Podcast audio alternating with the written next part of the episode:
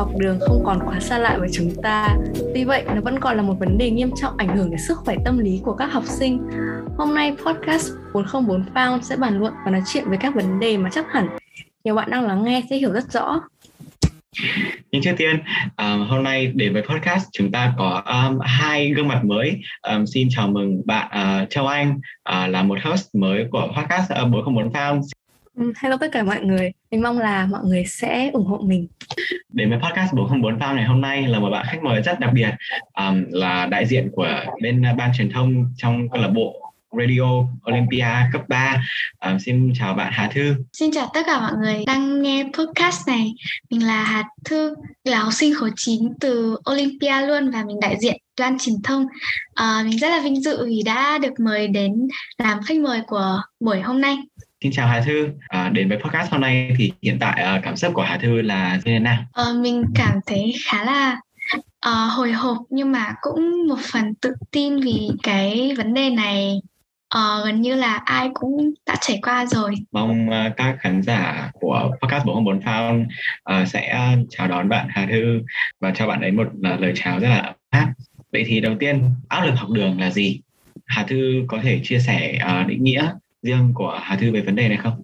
Ờ, theo bản thân mình thì áp lực học đường nó là một cái sự ảnh hưởng đến tâm lý của học sinh qua việc học hành và học hành thì trong đấy còn là liên quan đến vấn đề khó khăn trong việc hiểu bài trên lớp hay là có quá nhiều số lượng uh, bài tập dự án cũng như là bài kiểm tra và việc ôn thi uh, có thể là nhiều áp lực nữa đến từ uh, chính phía gia đình hay là chính bản thân của mình lên việc học tập.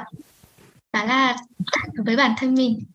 Um, vậy thì uh, nói ngắn gọn tóm lại là áp lực học đường nó là kiểu khó khăn về tâm lý gây ra do học tập và những kiểu tác động bên ngoài vào.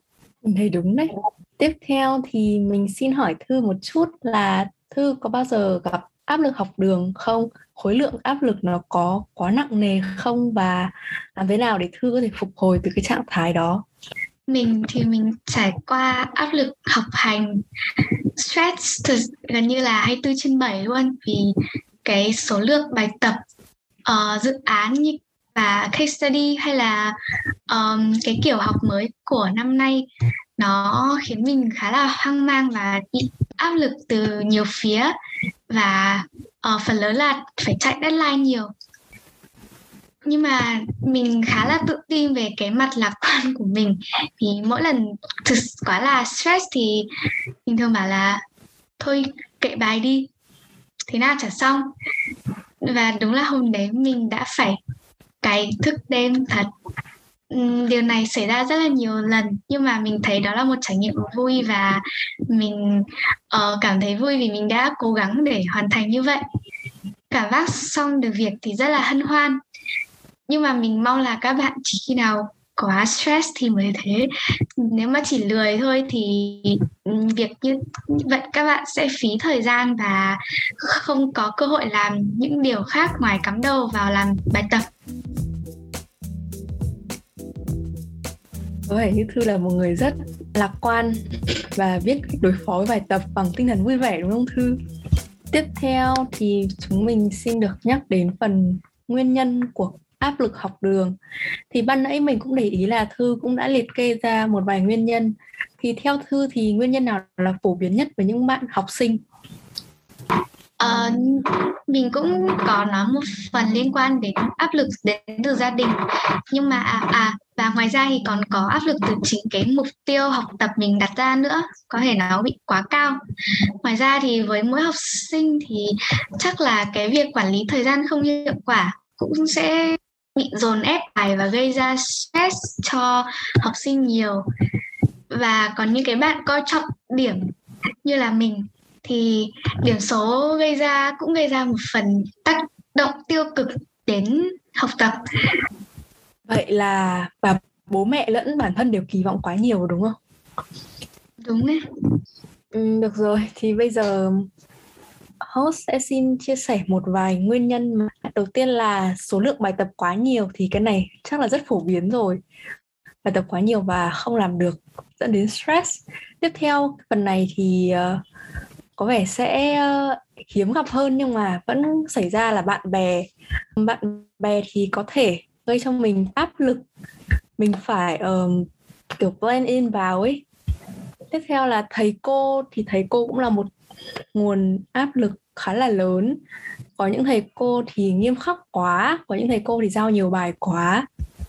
Tiếp theo là điểm số. Điểm số thì ban nãy Hà Thư cũng đã liệt kê qua rồi um, tiếp theo là deadline. Deadline thì chắc là cũng rất phổ biến đúng không? Ai cũng phải chạy deadline.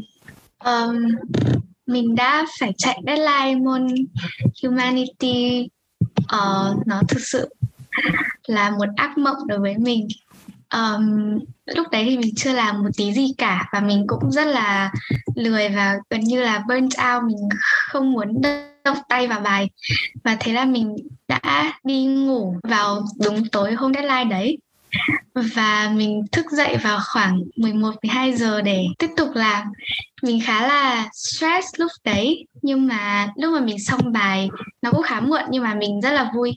Này, rất là áp lực, đúng không? Em mời anh Gia Hưng chia sẻ. Áp lực học đường, nó theo chân anh như kiểu là, nó theo chân anh như kiểu là chó theo chủ ấy lúc nào nó cũng đi, lúc nào nó cũng đi theo, mà kiểu những cái lúc mà mình không cần nó đi theo mà nó vẫn theo, nó rất là kiểu phiền toái luôn anh nhớ có những hôm mà kiểu có những hôm mà kiểu um, chạy dự án làm làm bao ngồi ngồi trên trước cái máy tính làm ấn PowerPoint đến khoảng 3 giờ sáng à? Ừ 3 giờ sáng xong thế xong rồi kiểu nhìn điện thoại kiểu 3 giờ sáng thì thấy là kiểu ôi 3 giờ sáng rồi không biết bây giờ có nên đi ngủ không nhỉ? Bây giờ đi ngủ thì sáng mai lại dậy muộn mà bây giờ không đi ngủ thì sáng mai sẽ mệt. Thế bây giờ phải làm cái khỉ gì bây giờ? Trời ơi nó thật sự là kiểu rất là mệt luôn ấy và kiểu anh chắc hẳn là kiểu những khán giả đang nghe um, podcast 404 Found sẽ kiểu thấy điều này nó khá là quen thuộc và cũng rất là hay là rất là nhiều học sinh phải chạy dự án một cách gấp như thế.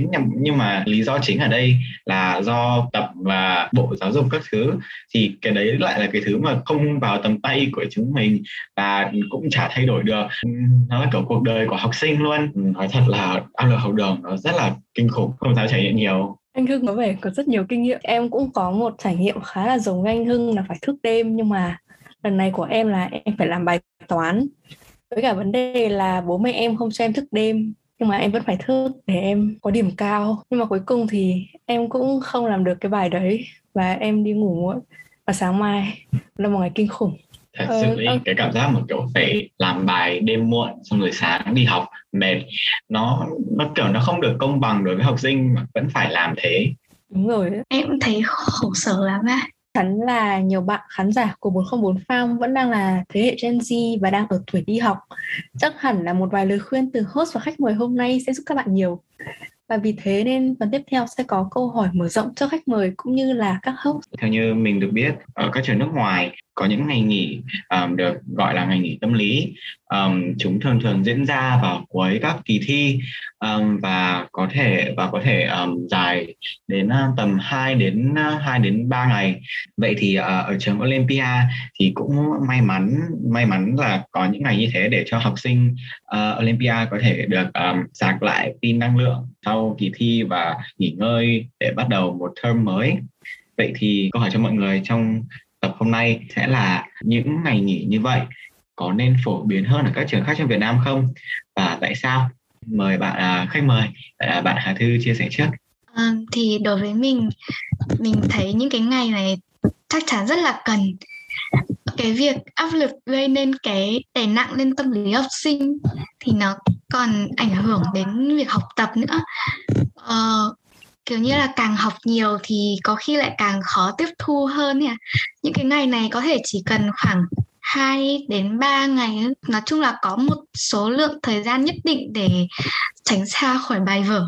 Và theo như mình thấy trường công ở Việt Nam có khi còn uh, học nhiều trường còn học nặng hơn Olim và những cái ngày này nó như là một cái động lực cho những bạn học sinh ấy. Các bạn ý nghĩ còn có vài ngày nữa là được nghỉ thôi mình cố nốt cái bài này rồi mình sẽ được xả hơi. À, nó như là một cái mốc thời gian để đặt ra để cho các bạn ấy xả stress trong một thời gian dài khổ sở. Rất là hay. À, vậy thì anh muốn hỏi thêm là kiểu ờ, như như là đã nói thì ở trường Olympia và các trường ở nước ngoài khác thì những ngày nghỉ này nó thường nó thường vào ở cuối các kỳ thi. Thì, vậy thì uh, ngoài vào um, ở cuối các kỳ thi thì um, thư nghĩ là có thể cho thêm ngày nghỉ này vào một mốc thời gian khác như nào không? Em thấy là sau kỳ thi là một cái thời gian rất là phù hợp. Nhưng mà ngoài ra thì những cái ngày đấy có thể sẽ, em nghĩ cuối tháng là phù hợp. Những cái hôm mà kiểu như là ít bài và dự án thì cũng có thể nghỉ một nghỉ một đến hai hôm cho các bạn ý được đi chơi, được giao tiếp với nhau à đấy cũng là một một cái thời gian hợp lý cho các bạn ý. Cuối tháng anh anh nghe thấy hay đấy. Căn bản là vâng. vì đang là học sinh nên là kiểu mỗi một kỳ nghỉ cuối tháng nghe nó rất là hấp dẫn. À, như là thư đã nói thì à, các bạn học sinh ở trường công podcast 104 gửi à, một lời hỏi thăm chân thành đến các bạn. Các bạn à, thì thi rất là nặng học thì cũng rất là nhiều mà ngày nghỉ thì cũng không có mấy. Cũng muốn nói với các bạn là hãy cố gắng uh, hãy cố gắng lên. Tết thì cũng đang trên đường rồi nên là cứ cố gắng lên rồi sẽ có những ngày nghỉ đấy thôi một câu hỏi nữa mà muốn thư trả lời trong những ngày nghỉ đấy thì thường thường là cả các trường sẽ cho tức là kiểu một cái hoạt động, một cái hoạt động kiểu gì đấy nhỏ, như như là chụp ảnh và những cái chụp ảnh theo một chủ đề. Thư có đề xuất một hoạt động nào khác để những ngày nghỉ tâm lý này nó không chỉ là một ngày nghỉ bình thường mà nó mà nó còn một cái tính vui chơi gì đấy không?